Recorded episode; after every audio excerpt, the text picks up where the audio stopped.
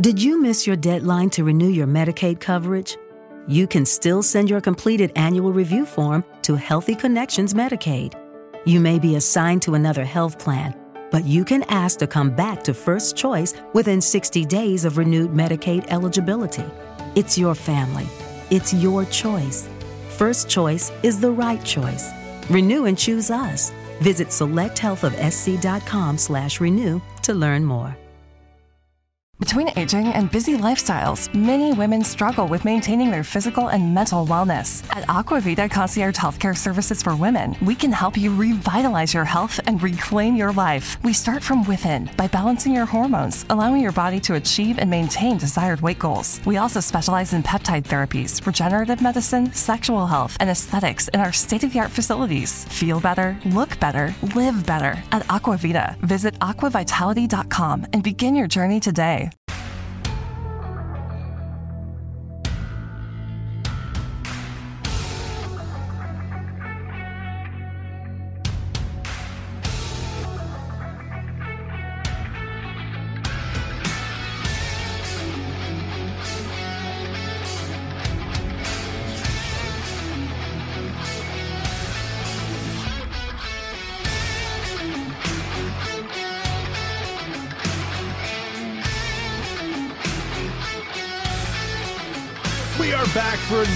edition of the Awesemo MMA DFS strategy show for UFC Vegas number 25 course coming up here on Saturday Night Live from the UFC Apex there in Las Vegas. Hopefully everyone has having a great Thursday night. If you're watching us live or if you're watching or listening to us after fact, hopefully you've had a good week. Of course, we are here to help you break down this slate for UFC Vegas number 25. Of course, we are sponsored by Monkey Knife Fight. Come up here later on the show. We'll tell you about the offer they have for you. We use that promo code Awesemo Pete. Great to once again be here on Thursday night, talking a little MMA with you. We come here after UFC 261 was a good night for me. Uh, you know, definitely had had a nice little profit on the night. And I tell you, last week there were some fighters you had in your lineup. Jeff Molina was definitely one of those guys with the volume that he put in there. We had Uriah Hall. Of course, we all know what happened there. Uh, Valentina Rose. Uh, overall, uh, what was your kind of take on, on the slate last week, and how did you fare, man? Yeah, I absolutely love the uh, I love the fight card, and it has to go in like my top five. It, it, it might even be my favorite card of all time because of all the you know the implications of how we had no fans for the longest time. We you know went through the pandemic, and then it was like the big return with the fans and you know, from the opening bell, you really saw the ladies set the tone for the night. And it was an exciting night of fights. Um, you had a little bit of everything, right? Like you even had injuries mixed in there. Jimmy Crute poor Chris Weidman. Um, and then you had some incredible performances as well. Thug Rose coming up big. Um, you know, Weili Zhang thinking it's an inside leg kick, reacting to the inside leg kick, getting head kick KO'd. It was just a fantastic night. Kamaru Usman, you know, baptizing Jorge Masvidal, if you will. And uh, it was just a phenomenal night. And, uh, you know, from a DFS aspect, it was kind of interesting because Kamaru Usman wasn't even a part of the optimal lineup. And that was a big part of our discussion last week. Yeah, that, that's the crazy thing. When you look at the optimal lineup in the big DraftKings GPP, you just needed two fighters in title fights Valentina and Rose, and only three fighters from the main card ended up being optimal. Uriah Hall was optimal getting 115 points. Of course, uh, did not land a strike, but getting a, a, stoppage win in the first round and under 60 seconds gives them those 115 points. But uh, you know, overall, before we kind of get into the fights here on Saturday night, what what is your thoughts on roster construction? Because this is my general thoughts in terms of GPP. I believe there are two fights you got to have maximum exposure to. One of them being the main event, the other one being the light heavyweight matchup between Cutelaba and Jacoby. Yeah, you know, I, I, really think that the main event, based on the stylistic um, matchup, I think that it's going to be important to have exposure to that fight in your lineups. I really do. I think the price point makes it make a ton of sense. The way they fight, um, Dom Reyes, you know, having five round experience, being priced as an underdog, should he be priced as an underdog, um, losing back to back fights to uh, what are now the you know the former champ Jon Jones and then Jan Blachowicz. So it's pretty crazy. And now you think about Yuri Prochazka uh, you know, basically bursting onto the scene. So I'm prioritizing the main event still. Like I, I view the main event as uh, kind of like my first spot when I'm filling out my lineup. I want to figure out which way I'm going to go about if I'm going to target the underdog. Um, and then besides that, I start looking at some other matchups. And, you know, there are some fights on this card that we'll get into that really scream GPP, some fights that are sneaky for cash, and uh, some underdogs that I wouldn't mind sprinkling in here or there. Yeah, I will tell you, there is one play on FanDuel as a underdog in cash that does stick out to me. We'll get to that as we do go on. But of course, the main event Reyes versus Yuri here. Big matchup at the 205 pound division. Of course, Dom Reyes coming off back to back losses. Yuri making a splash in his UFC debut. Salary wise, great salaries here on DraftKings 8300 for Yuri, 7900 for Dom Reyes. Over on FanDuel, $19 for Yuri, $18 for Dominick Reyes. Let me first off talk to you about Dom Reyes and the mindset he has going into this one. Lost back to back fights, and this was a guy that, you know, obviously the Jon Jones fight, a lot of people felt that he won that fight and that he got robbed of winning the UFC light heavyweight title. And of course, you know, and they expected that he was going to go beyond, become the undisputed champion. That does not happen. As obviously you've been in, in a similar situation, what do you think the mindset is here for Dom Reyes, and how do we correlate it to DFS? Yeah, well, I, I, think that Dom Reyes, you know, naturally had a ton of confidence, and anytime you see a fighter suffer back-to-back losses, you have to take their confidence into question immediately. You have to see where their minds, you know, where their heads at in in regards to the matchup. So, and the fashion of how he lost, right? So against Jan Blachowicz got caught by a big shot, ended up getting finished, right? Now he's in his turnaround fight facing a guy in Yuri Prochazka who's a, a KO artist. So that can you can have some doubt in your mind, um, especially if you know you're you're really replaying that previous performance. But I will say that Dom Reyes, like he has the more UFC experience. Yes, Yuri Prochazka has the more overall MMA experience, but we're talking about the UFC, the elite level, um, you know, of the sport. And Dom Reyes looked incredible in the UFC until he did it, and it's almost like a, a case of recency bias and maybe this is a nice spot where it could be a leverage situation where you know the new hot prospect coming in, he, Yuri Prochazka, you know, puts on a good performance against Volkan Ozdemir. But let's not forget about early on in that fight that you know Yuri Prochazka was, uh, you know, having to overcome some adversity, having to take some big shots, and his defense and just his style alone. I think Dom Reyes does have some confidence in the matchup because he sees holes in Yuri's game. And I think the holes can almost boost his confidence. Whereas, you know, yeah, he lost two back to back fights, but it's against two of the best in the UFC. So, I mean, don't hang your head, kid. You know, get out there, do what you do. You're a big guy for the division, you're very talented. I think that uh, he might thrive because of all this doubt surrounding him right now. And uh, I think he spoke about it in the media you know, when you look at Yuri, and this is a guy that had a great run over in Rizin, you know, one of the things that you'll note when you look at his Wikipedia, you'll notice he's got a win over Vadim Nemkov back in 2015, the current Bellator light heavyweight champion, who uh, there's obviously a big argument going on right now. It, is Vadim Nemkov the best light heavyweight in the world, or is it Jan Blachowicz? You look at Yuri, this is a guy that he's a fun fighter to watch. Yeah. He's going to push the pace. Uh, you know, we're, we're going to talk about Ian Cutelaba and, and, chaos. I think is probably a word that we're going to talk about. Ian Cutelaba. I think you can kind of say the same thing for Yuri as well. Yeah, I think that Yuri's game is just he's so unorthodox and so tricky that he can give problems to a lot of fighters because the punches come from odd angles, the head movement, the footwork, the look away shots. Like uh, anytime you're facing a guy that's so unorthodox and tricky like that, you know, if you're used to sharp lines like in the cage and you're facing a guy that's a little weird, you can get caught with shots that you don't see coming. You can get, you know, blitz. Next thing you know, you're looking up at the lights because you just didn't get, you didn't see the shot that put you down. Um, I love both guys. I really do from a DFS perspective. So I will be smashing exposure, but I just don't know like how does Prochazka handle adversity in the UFC, right? Like he's relatively untested in the UFC. Um, Dom Reyes is more battle tested the UFC. So I will slightly lean towards Dom Reyes as far as, you know, I like the value on him at 7,900. Um, he's a big guy.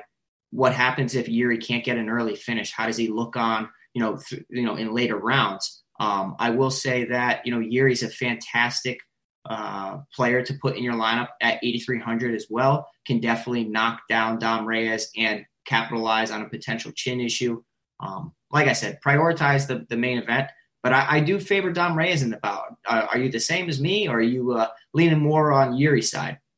I am leaning more Reyes, but I am going to have maximum exposure on both these guys. I will probably be somewhere in the 40% range on both guys in, in terms of this one. You know, the one thing, and, and I know this was a conversation that was happening in our Slack channel this week, is this is one of those weeks when you look at the salaries and the fights that you're going to have maximum exposure to, you may have $1,200 left over. You know, don't feel like you got to spend all of your salary cap this week. This is one of those weeks where you're going to be able to separate yourself, especially if you like some of these, you know, these low plays. And, you know, Pete, you talk about this every week. That mid range is where you can really find some savings and find those fighters, you know, especially in that 8,000 to 8700 range find those fires at range and to me this is a perfect week but yeah this is one of those fights that uh, i'm definitely going to have a, a, lot of, of, of exposure to. Of course, if you ever do miss our show, it is a part of the Awesemo Podcast Network. And of course, when you leave a five star rating and review on any of our podcast channels with your Twitter handle or email address, you'll be eligible to win a free week of Awesemo Plus Platinum. One winner will be awarded every Friday, and reviews will be eligible to win for up to one year. So be sure to check out not this show, but all the other great pro- programming we have here at Awesemo.com, a part of the Awesemo Podcast Network. Let's move over to the co-main event, and uh, Pete, I just like to call this classic UFC matchmaking. The vet who's been around a long time, the guy that the UFC is building up. In this case, that vet is Cub Swanson. On the other side is your boy Chikadze. Chikadze 8600 on DK, 7600 for Cub Swanson over on DraftKings, and then 18 and 13 respectively over on FanDuel. If I say to you, what is the percentage chance you believe Cub Swanson will attempt a takedown in the first five minutes? Your answer is? Hmm. First, in the first round, I'd say probably about 40%. I think that uh, he's content on the feet, you know, especially if it's at boxing range, but at kickboxing range, I think that he could struggle in this matchup in terms of, I, think a lot of people are going to be looking at Chikadze in this spot. Talk to me about his path to victory. Yeah, so I think that I think Chikadze is very, very interesting at 8600. Obviously, he's in that range of the the forgotten fighters where people kind of just play high and low, and we talk about it each week. Um, get different by by targeting the mid range, and I think you could do that with Giga Chikadze. Obviously, it's a big step up in competition for him. Cub Swanson has seen it all from the WEC to the UFC to facing, you know, uh, fighters that would become the champion to having dominant performances against new hot prospects. And the, the guy is completely tested. So I do think that Cub Swanson will be one of the most popular underdog plays next to Dom Reyes, uh, just because of the potential, uh, his resume, and the potential of taking Giga Chikadze to the mat. But I will say Giga Chikadze, right? He's a glory kickboxer, phenomenal kickboxer. And I think that how he can win this fight is by keeping it at kicking range, right? Whenever you're facing a kicker, you have to get inside of the kicks. So Cub Swans is going to need to get in tight, keep it in boxing range, because on the outside, you even saw a fighter against Cub Swanson in his previous bout, uh, Daniel Pineda, really butchered his legs with a few leg kicks. Now, yes, Giga Chikadze switches stances, but he likes to be in southpaw a decent amount. And uh, you know, I do think that a liver kick's there. I think a head kick's there. Uh, Cub Swanson is versatile and can mix things up as well. But I just think the trickiness of Giga can can cause problems to a guy that really relies on his hands, right? Like a lot of people don't realize Cub Swanson has some like underrated judo and, and likes to throw good combinations and then toss you on your head in the scramble. Um, I think that Giga is going to be well schooled training at King's MMA, and uh, obviously he's the the hot prospect on the scene right now. Um, but I feel like a lot of people are hesitant because of his record and his resume. He hasn't fought a fighter at Cub Swanson's caliber at all in the UFC. Um, but I think that this could be a nice breakout performance for him here. I don't know if I prioritize this fight, Jason, because if it's on the feet, and there's no takedowns or there's no knockdowns. Does do either fighter really break onto the scene as far as the optimal lineup? Yeah, I feel like if you want to go the Cub Swanson route, your hope is that the, it does go the takedown route. But you know, when you look at this DraftKings scoring system, you need and if it's a fight that just plays out on the feet and there's no knockdowns, you just need massive amount of volume. I just don't know if that happens here. And we're talking about you know this big step up in competition uh, for for for Chikadze. His UFC opponents: Brand Davis out of the UFC, Jamal Emmer still in the UFC, Irwin Rivera not Say in nothing. the UFC, sitting in a jail cell. Omar Morales and Jamey Simmons. And Jamey Simmons' only win by stoppage that was in his last fight, which, as I recall, Jamey Simmons stepped up maybe a week, two weeks before the fight, replacing Yeah, somebody, as I recall. So it's a massive step up in competition. And for Cub Swanson, you know, this is kind of one of those fights where you sit back and, and to me, it's about, hey guys, I'm still here. I can still be it. And, uh, you know, kind of the crazy thing, these guys are only separated by five years. You would think it'd be a little more. Some fighters are like that, right? Like, um, you know, Giga was focusing on his kickboxing career for a while, and then you know, Cub Swanson in the meantime was starting out in MMA like at a super young age, and you know, got into jiu-jitsu and then ultimately MMA. So uh, the guys, if you go back and you look at his highlight reel or you look at each one of his fights, it's insane who the names that he's fought over the years. Uh, I mean, like I remember when he got flying knee by Jose Aldo, like that was that was some time ago, but I, I was really excited for that fight and it ended in a blink of an eye. Um, yeah, Cub Swanson's a phenomenal underdog because of the grappling question. He has that ace up his sleeve. He is pretty good on the ground. Um, but we have seen him get, you know, kind of dominated on the mat as well. Styles make fights, Jason, and uh, I think that whenever you have a kicker going up against a boxer, I like the dexterity um, of Giga's kicks. I like how he can be tricky. I like how he can keep, you know, Cub on the outside. Obviously, if Cub gets on the inside, he will he'll definitely have success. But Giga doesn't have horrible hands by any means. He's a younger guy. I do favor him here at 8600, but I, I understand Cub Swanson needs to be a part of your underdog pool for sure.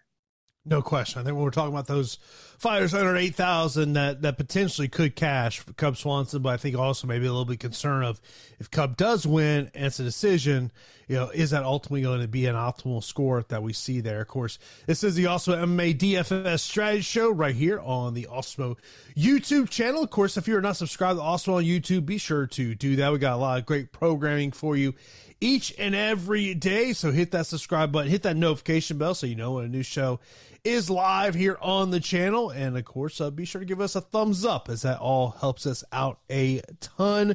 And of course, uh, every day we do have free premium uh, data and tools over at Awesemo.com. And I'll tell you, today's data has been NBA player rankings, NHL player and stack rankings, and the MLB top pitchers as uh, that top pitchers tool was something I was using today to figure out who to play in my single entry cash MLB. Actually, no, a, a, a GPP tournament I. I played a, played a cash in NBA. So those are tools I use each and every day. So be sure to check that out over there at awesemo.com. Now let's move to a matchup that uh, was really a big discussion point in our Slack channel this week. And that is Ian Cutelaba taking on Dustin Jacoby. Jacoby took this fight last uh, Wednesday, Wednesday or Thursday. I think it was officially set. He kind of, he basically, he's essentially had about 10, 10 to 12 days notice on this one, replacing Devin Clark. So a, a much different matchup for Ian Cutelaba, where uh, against Devin Clark, he was going to have to be worrying about the takedowns. And, and since I have interviewed Dustin Jacoby so many times over the years, and when you look at since he transitioned back into MMA from his run in Glory Kickboxing, if you look at all these matchups he's had in MMA, Pete, they all have something very much in common. They've all been guys who wanted to grapple him. I don't think that's the case. And Maxim Grishin, let's people are pointing out that fight. Okay, Maxim Grishin probably had thirty pounds on him. He missed weight first off, and then you just saw it in the cage on fight night. These guys were just in two different. You know, they, they were nowhere near each other. Um, you know, the one thing is this is a total GPP fight, no question about it. But I threw the stat out to you earlier threw it in our Slack channel. Ian Cutelaba, he has got four wins in the UFC. Those opponents have a combined UFC record of nine and sixteen, and one no contest. I look, I will have probably forty percent Ian Cutelaba. I will probably have forty percent Dustin Jacoby. I, I think there are people in our community that are discrediting discrediting Dustin Jacoby and are putting Ian Cutelaba like he's this top 10 light heavyweight.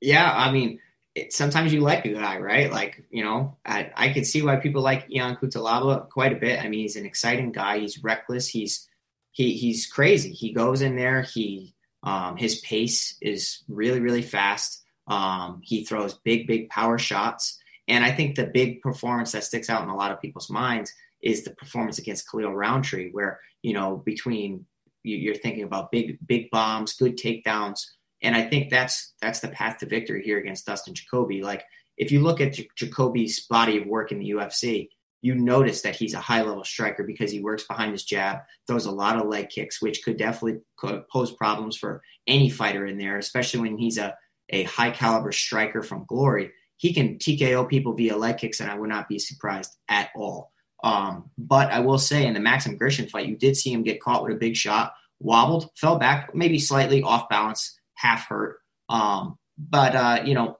Maxim Grishin had some moments in that fight. I understand that he was a big guy in there. It's just like I don't really view Maxim Grishin as like some super talented fighter because in the UFC we haven't seen that you know that skill set materialize as opposed on paper. Because on paper, Maxim Grishin looks phenomenal but in the UFC, he's been somewhat underwhelming. Um, this is a GPP fight for sure, and I think that this is another fight we need to prioritize for our lineups. In addition to the main event, this is probably going to be my second most exposed fight. Um, yeah, probably around there. And I am leaning towards Ian Cutelaba because of the, the explosiveness. Um, you know, the the path to victory via via takedowns, potentially you know control time. What happens if this isn't on the feet? Um, if if he's able to put him against the cage, I think that he is the more powerful guy and that he can definitely test Dustin Jacoby's MMA game.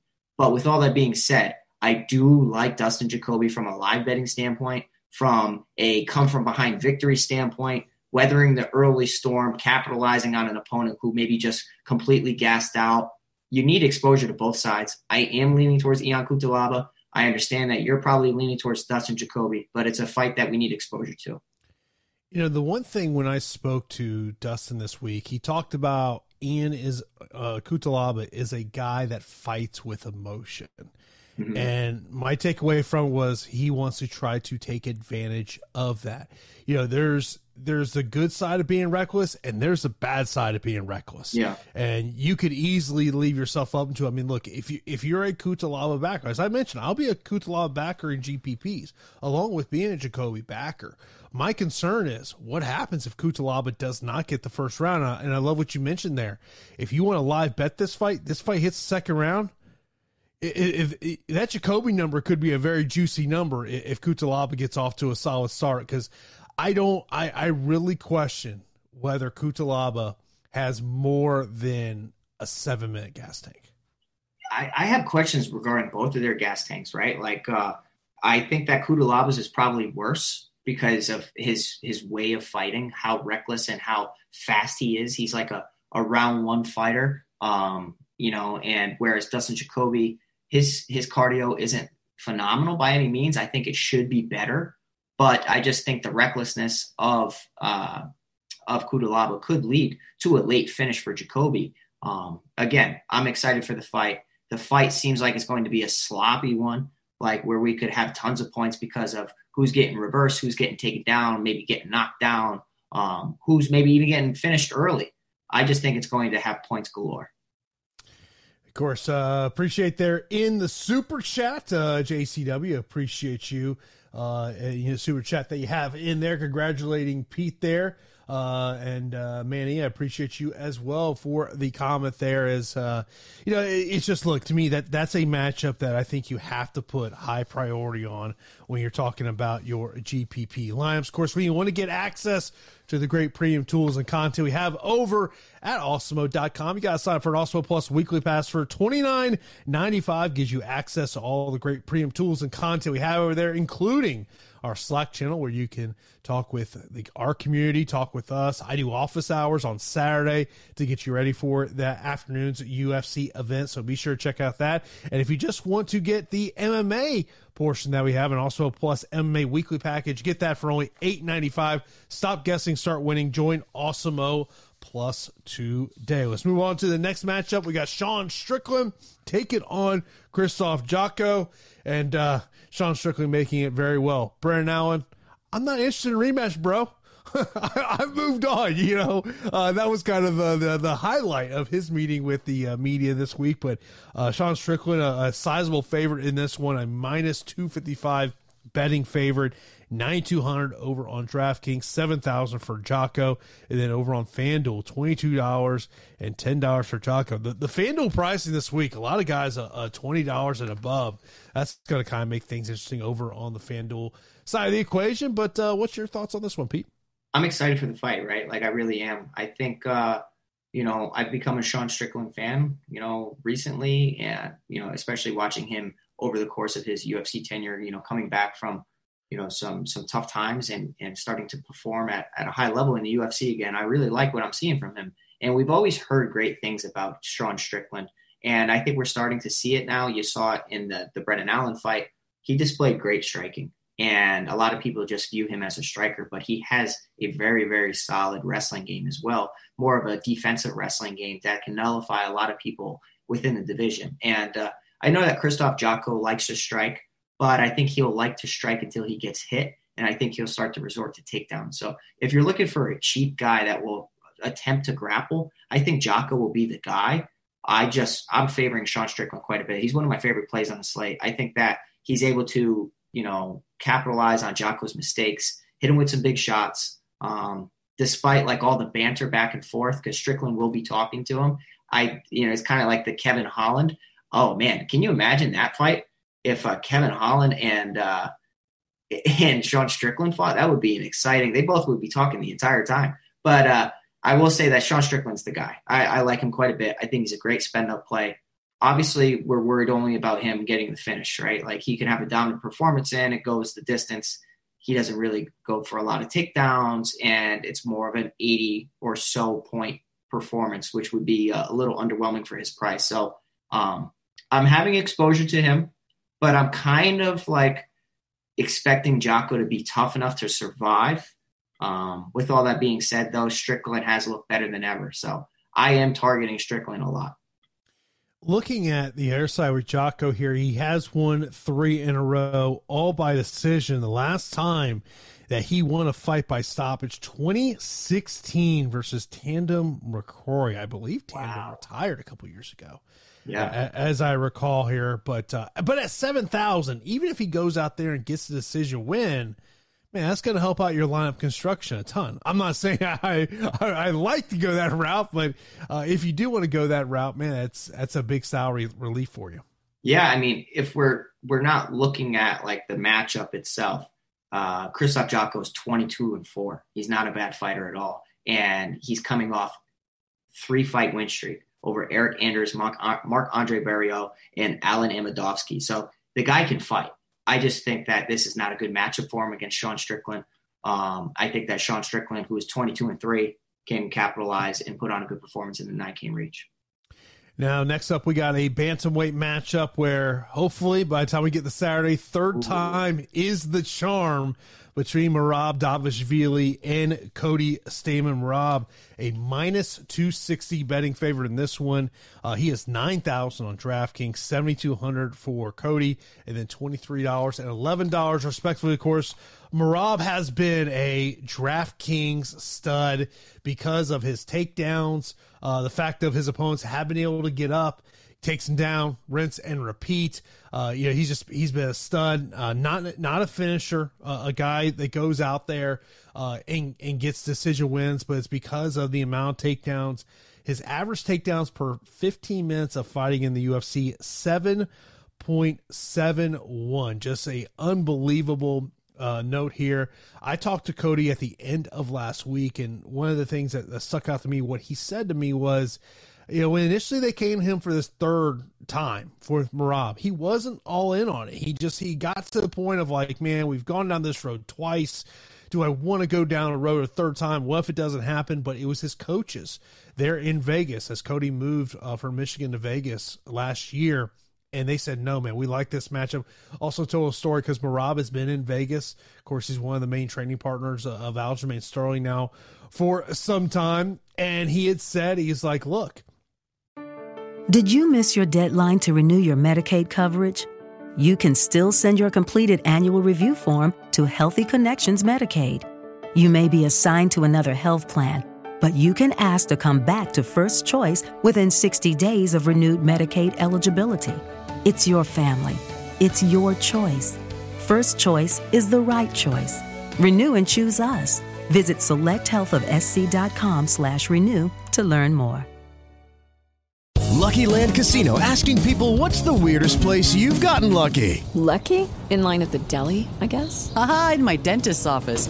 More than once, actually. Do I have to say? Yes, you do. In the car before my kids' PTA meeting. Really? Yes. Excuse me, what's the weirdest place you've gotten lucky? I never win and tell. Well, there you have it. You can get lucky anywhere playing at LuckyLandSlots.com. Play for free right now. Are you feeling lucky? No purchase necessary. Void where prohibited by law. 18 plus. Terms and conditions apply. See website for details. Um, he goes, I was about to spar, and Merab just walks into the gym. And I literally look at my coach, it's like – is anybody going to say anything? yeah, that's a little awkward, right? Like, uh, you know, um, yeah, I can't blame I can't blame Cody for kind of being like, what the heck's going on?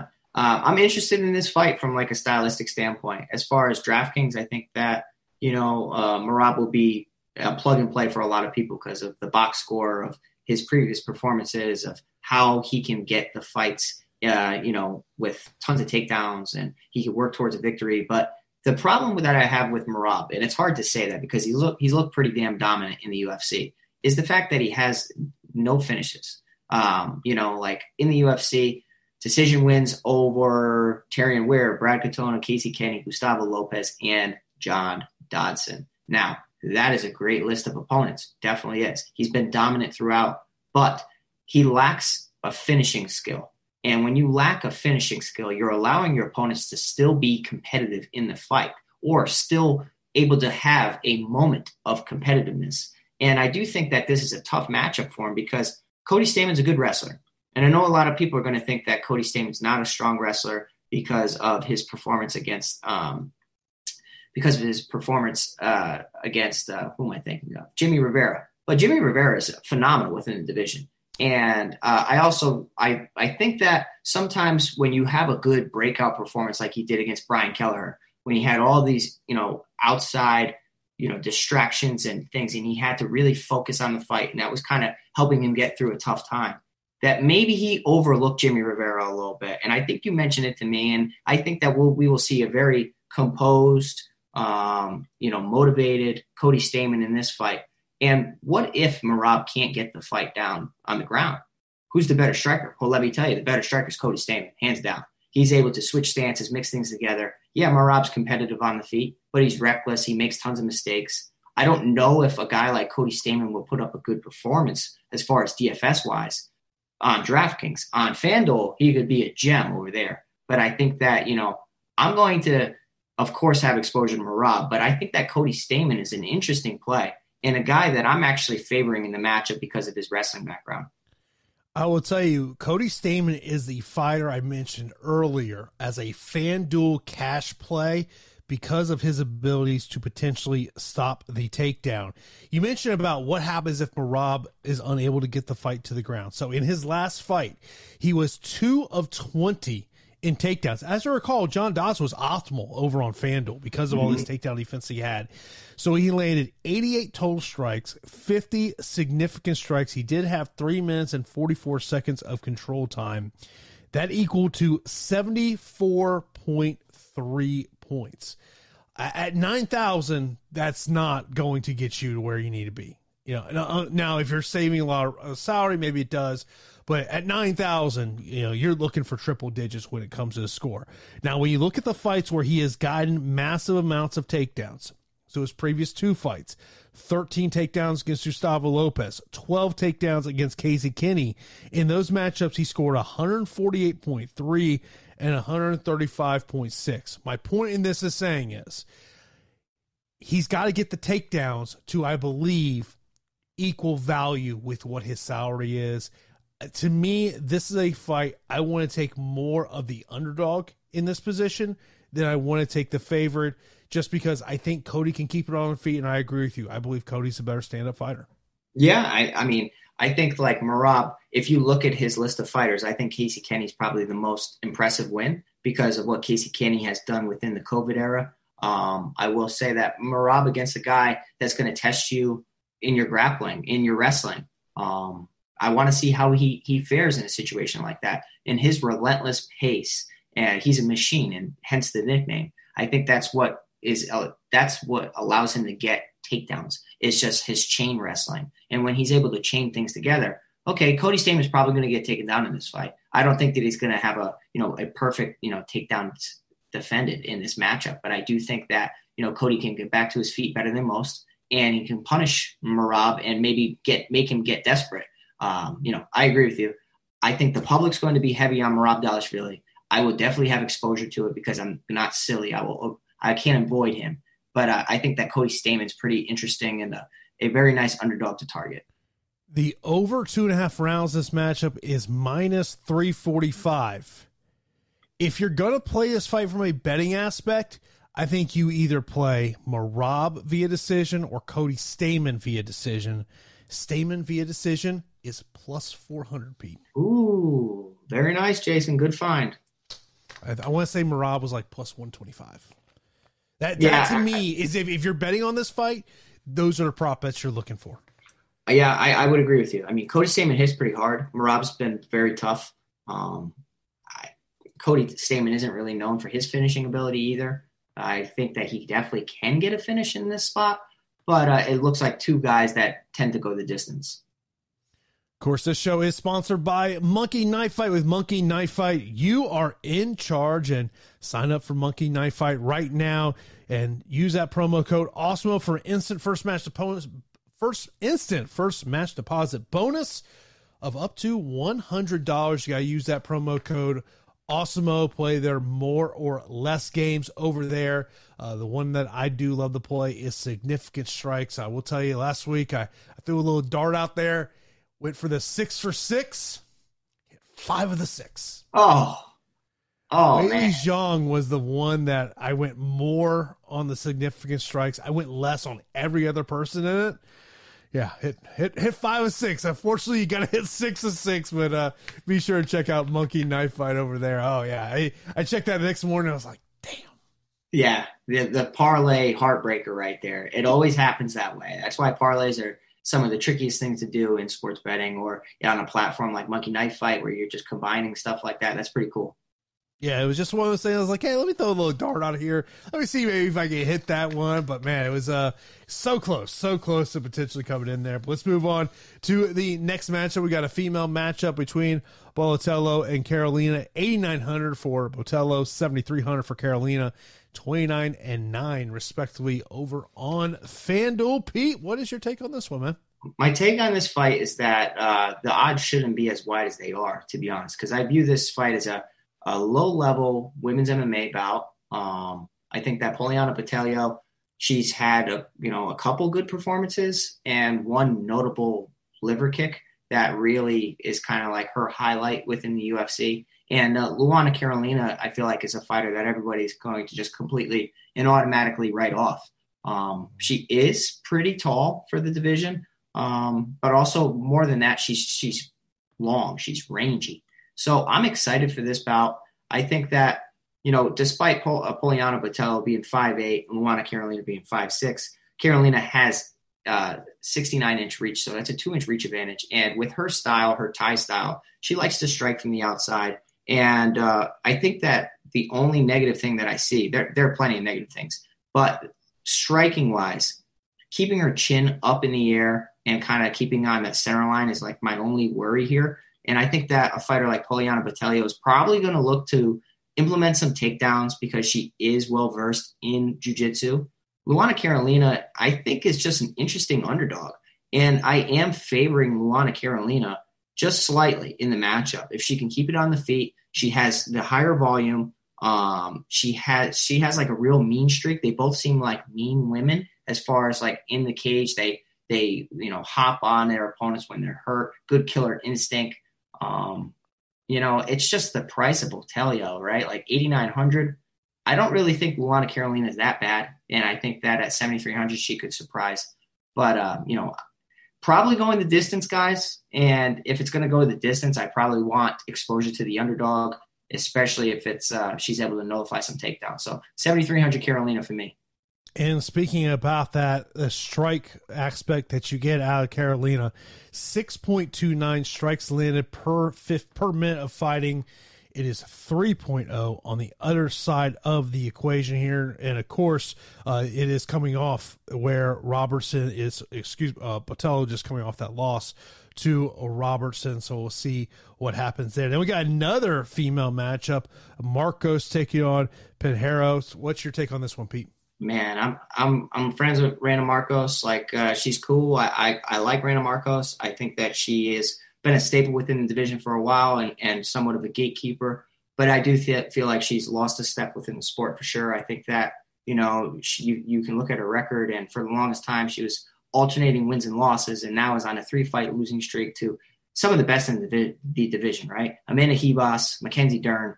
Okay, and then newcomer Kanako Murata, who is an accomplished and accredited wrestler. So, um, you know, those all scream matchup nightmares for a fighter like Randa Markos, who tends to in her fights look for a lot of head and arm throws and kind of like getting top position over her her uh, opponents or boxing them from the outside. But I feel like as much as I want to pick Randa Markos in the fight because she's a true UFC veteran from the Ultimate Fighter now, you know, in the UFC, has fought literally everybody, right? I'm going to have exposure to her, Jason. I can't recommend you guys picking her, playing her though, because like, what have we seen lately from her other than getting dominated on the mat or kind of just outclassed in multiple areas? And I do think that Pinheiro here is in an interesting spot. I mean, her boyfriend is a talented fighter within the UFC, but that doesn't mean anything. But I don't understand that she is well schooled She's uh, very strong in the judo department, in the jiu-jitsu department as well. I think that she's going to head and arm throw Randa Markos. And when Randa tries to throw her or get top position, she can get reversed. So as much as I want to pick Randa Markos straight up, I can't do it. Um, I'll have exposure to her, but I think that Pinheiro is to play at 8,500.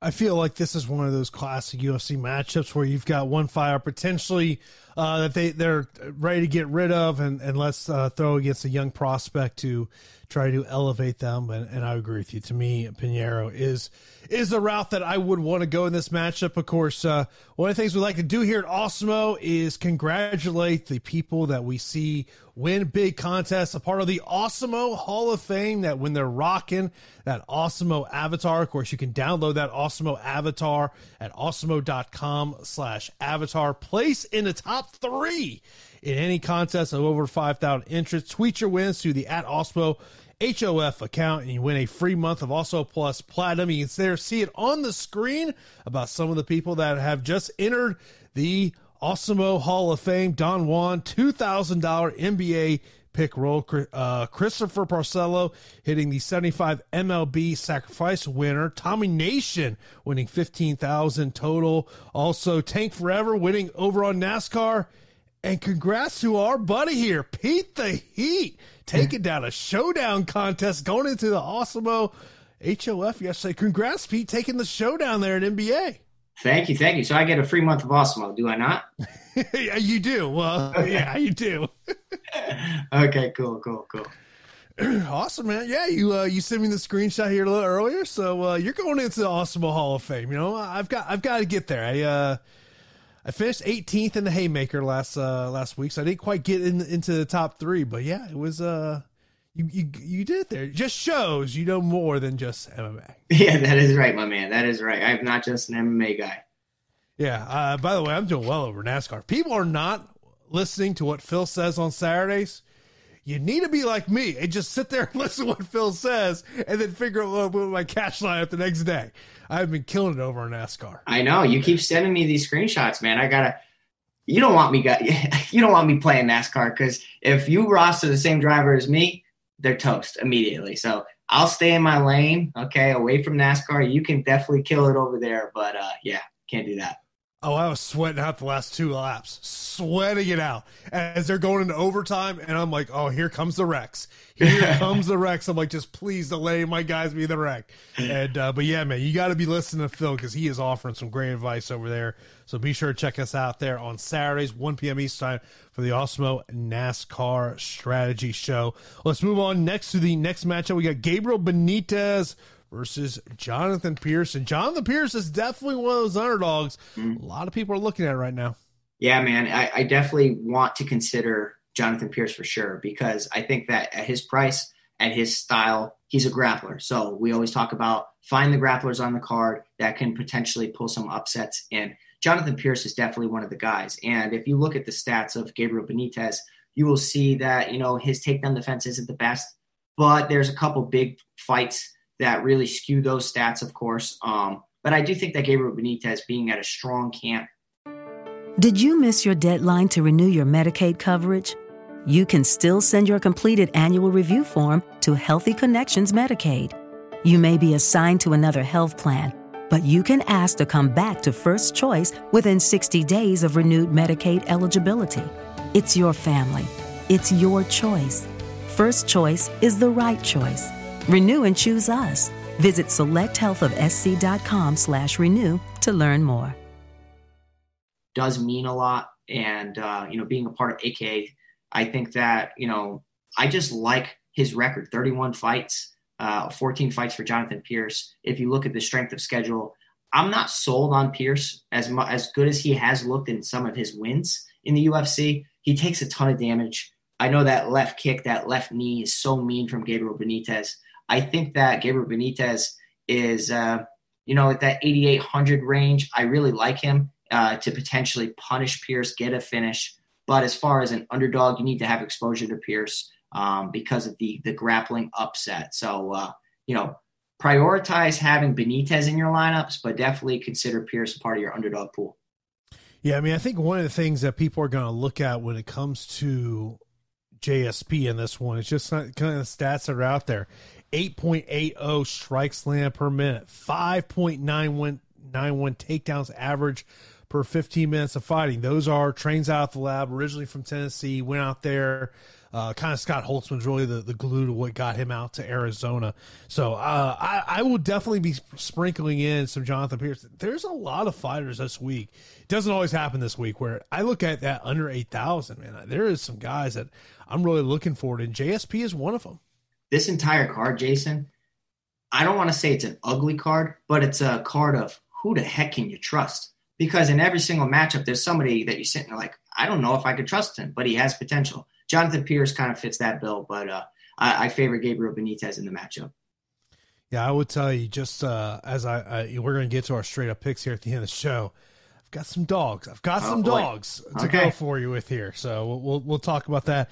Another matchup that, I think you, you, definitely have to be looking at when we're talking GPP is Kai Kamaka the third and TJ Brown. TJ Brown now training at, at, Glory MMA Fitness under James Krause. So be interesting to see what kind of differences we see out of him. Uh, Kai Kamaka training out of Extreme Couture.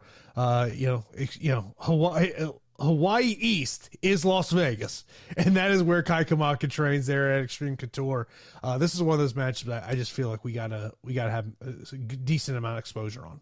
Yeah, so this is like one of the fights I will be be prioritizing for sure. Um, we talked about the main event, we talked about the Cutelaba fight, and this Kai Kamaka TJ Brown fight kind of screams GPP to me. Uh, TJ Brown clearly has a grappling and wrestling advantage over Kai Kamaka, and that was on display when in Kai Kamaka's previous performance against Jonathan Pearce. Right, uh, Kai Kamaka looked phenomenal in his debut, and uh, outside of tapering off in the third round, he looked phenomenal, and then fought Jonathan Pearce and got absolutely destroyed on on the ground uh, when he was taken down, and. Uh, before that, Jonathan Pearce looked terrible in his debut against Joe Lauzon. So it's literally a circle of just uh, you know not being able to rely on people and just inconsistency throughout. I do think that you know the training camps do mean something. Kai Kamaka being in Vegas means a lot. I, li- I love that camp. They're a strong camp all throughout the the COVID era and even now. Um, TJ Brown working with James Krause. How can you deny anybody working with James Krause right now? I think that there's a clear path to grappling victory. Split your exposure here, but I will favor the grappler and TJ Brown. I like Kai Kamaka. I'm, I'm, I'm I don't hate it. Way. I don't hate it. Um, and initially, I was a Kai Kamaka guy, and I start just kind of looking at the film and you know the 22 fights of TJ Brown and Kai Kamaka's inability to get finishes. I, I do favor TJ Brown. The one thing it does concern you about Kai Kamaka is the low finish rate. There, there's Yeah. no question. There's no question odd. about that. So I know with, with how he throws, you just would think it'd be higher Yeah. uh, than what it is. Uh, next up, we've got Loma Lookboonmee versus Sam Hughes. Sam Hughes, a three to one betting underdog in this one. Yeah, you know what? I mean, Loma might be my most confident fighter on the card. I'm not even kidding. Like, I, I, I like Loma. I don't know if I like her from a DFS aspect, but as far as like being prepared for an MMA bout, I know. Well, it- it's been rough over in Thailand, so I kind of retract that statement as far as COVID. Um, but from a skill set standpoint, Loma has shown me a lot in the cage. We haven't seen anything from Sam Hughes in her debut. She did not look good. Uh, you know that Loma should come in well prepared as long as they were able to kind of, you know, weave in and out of the uh, the obstacles from the COVID situation over in Thailand. But uh, I think that Loma is clearly the A side. Outside of Sam Hughes taking her down and working towards a submission finish, it's uh, Loma's the A side for sure, and I have to side with Loma. Yeah, I'm with you on that one.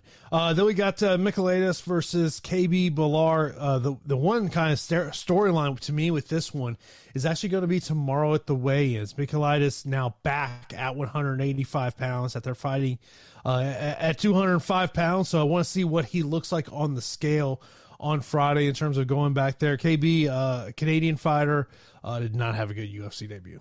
No, um, this is a fight where I will have exposure to both fighters uh, because of the unknown surrounding KB Bhullar, right? Like you saw him get hit with a jab from Tom Breese and kind of sat on his stool and and then ended up getting finished. And uh, Andreas Michailidis clearly had one of the the strangest stoppages in the UFC of getting hit questionably in the back of the head. Uh, the round ending, he goes over to roll over, and whether he was hurt or you know somewhat fell through the cage door, you know that's you guys can argue about that. I don't, I'm not sure, but I will say that up until that point against Modestas Bukauskas, I mean, he didn't really look amazing. He resorts uh, and relies on a lot of leg kicks, which uh, if he's throwing naked leg kicks, he can end up getting cracked down the middle. A guy with KB Bhullar's dexterity in his legs and his trickiness of his style, definitely I, he has my attention, and I will include him in some lineups for the simple, you know, perspective of getting different. You can't roster every nine thousand fighter out there. Um, I don't think I think Michailidis might be one of my least favorite nine thousand fighters out there because yes, he is a, a black belt in Brazilian Jiu Jitsu, but I don't really foresee him going to that well. Or if he does, I don't know how much success he will have. Um, KB Bhullar is very, very interesting though because nobody's going to be relying on him. Yeah, plus 200 betting favorite or betting underdog for KB Bhullar on the other side, minus 240 for Michaelis.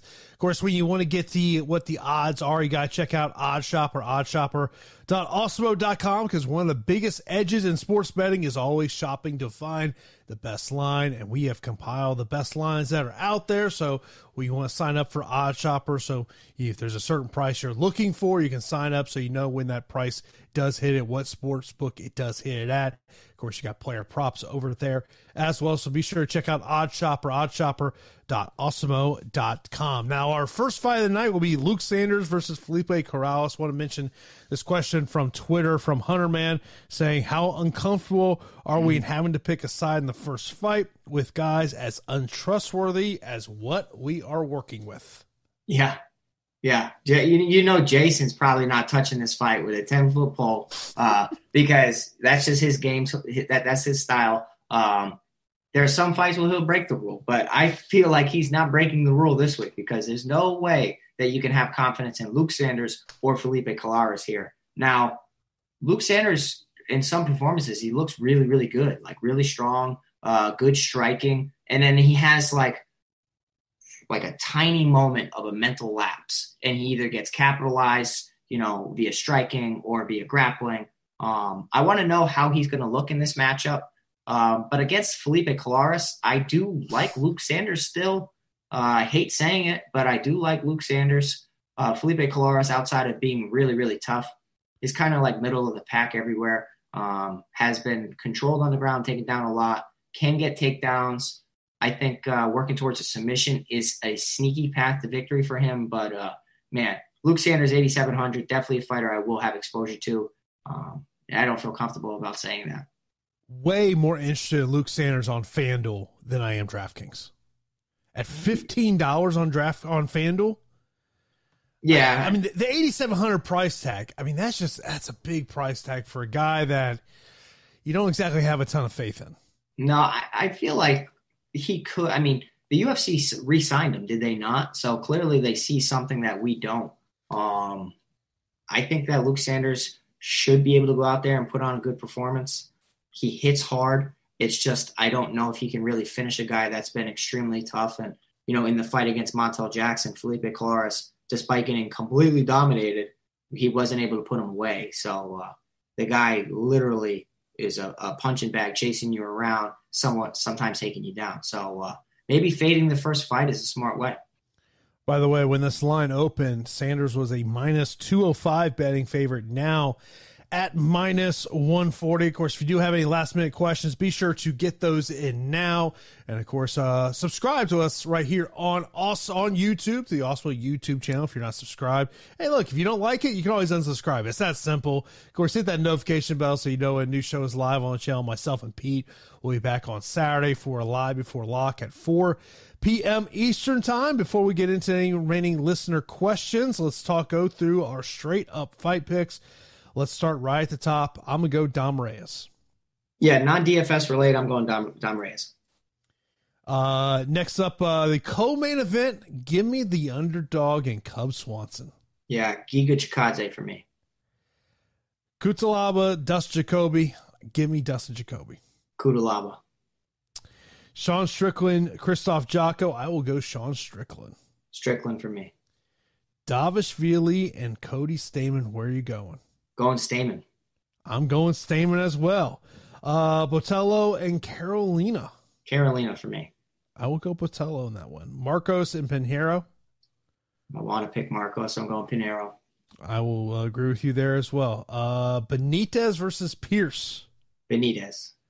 I will go JSP. Oh, you did it. Oh, boy. Kamaka okay. versus Brown. I'm going Brown. I will go Kamaka, man. We got a lot of different I don't, here. Straight it's up. Bad. Yeah. Okay. Uh, I think we'll both agree Lookboonmee is who we're both going to go there. Yeah. Uh, Michailidis and Bhullar. Michailidis for me. I will agree with you. And then give me Luke Sanders in the opening fight. Luke Sanders as well. So uh, let me just uh, kind of pull up some questions over here that we did not get to as the show went on. Um, Let's see here. Will Cutelaba wrestle? Yeah, I think he. I think he needs to because if he stands on the outside with Jacoby, he's going to get leg kicked, pieced apart from straight shots. He needs to wrestle for sure. Uh, someone saying, uh, Cutelaba and Jacoby sounds like a slobber knocker. It very well could be. It very well could turn into that. Um, one of the interesting things when I talked to um, Jacoby, I said, I go, hey, on Friday when you guys uh, face off, he's a guy that likes to get emotional. He's like, yeah, I've really never had to deal with that too much. So that'll be interesting to kind of see how how that goes off there. Jacoby's um, voice does not match his body either. I have to say that. Really? I've never no, that way. No, it does not at all. Um does Kai Kamaka have bad cardio? Uh tough to say because he was finishing his previous bout and his UFC debut. He had cardio for about one and a half, two rounds, and then the third he tapered off. But he was still there. I think that he can get really, really gassed in a in a wrestling, you know, matchup against like a guy like T.J. Brown. So I will say, yeah, I, I think that he has a lot of muscle and probably not the best cardio. Uh, Clement mentioned on um, over on Slack about short notice fights. Kind of mentioned that. Who's going to take down City? I think TJ Brown's going to look to take his opponent down to Takedown City. Outside of that, right? Um, Cutelaba might take your boy down to Takedown City. We'll see. He needs to. If he's if he stands up, he's going to get knocked out. Yeah, I mean, I, I to me that matchup is just. I, think that it's if we see the wreck the the the recklessness that we've seen out of Cutelaba, I do want just the more technical standing fighter can take advantage of that. But I mean, look, it's I think Jacoby knows, and based on my conversation with him, my takeaway was he understands he's going to have to weather a storm. Yeah. Yeah, they're, they're both really talented. Yeah, that storm is coming. The storm is coming on Saturday. Of course, we will be here on Saturday for live before lock. Of course, do want to thank our sponsor, Monkey Knife Fight. Be sure to use that promo code Awesemo when you sign up for instant first match deposit up to $100. So that is going to do it for this edition of the Awesemo MMA DFS Strategy Show. We will see you on Saturday for Live Before Luck. Good night, everyone.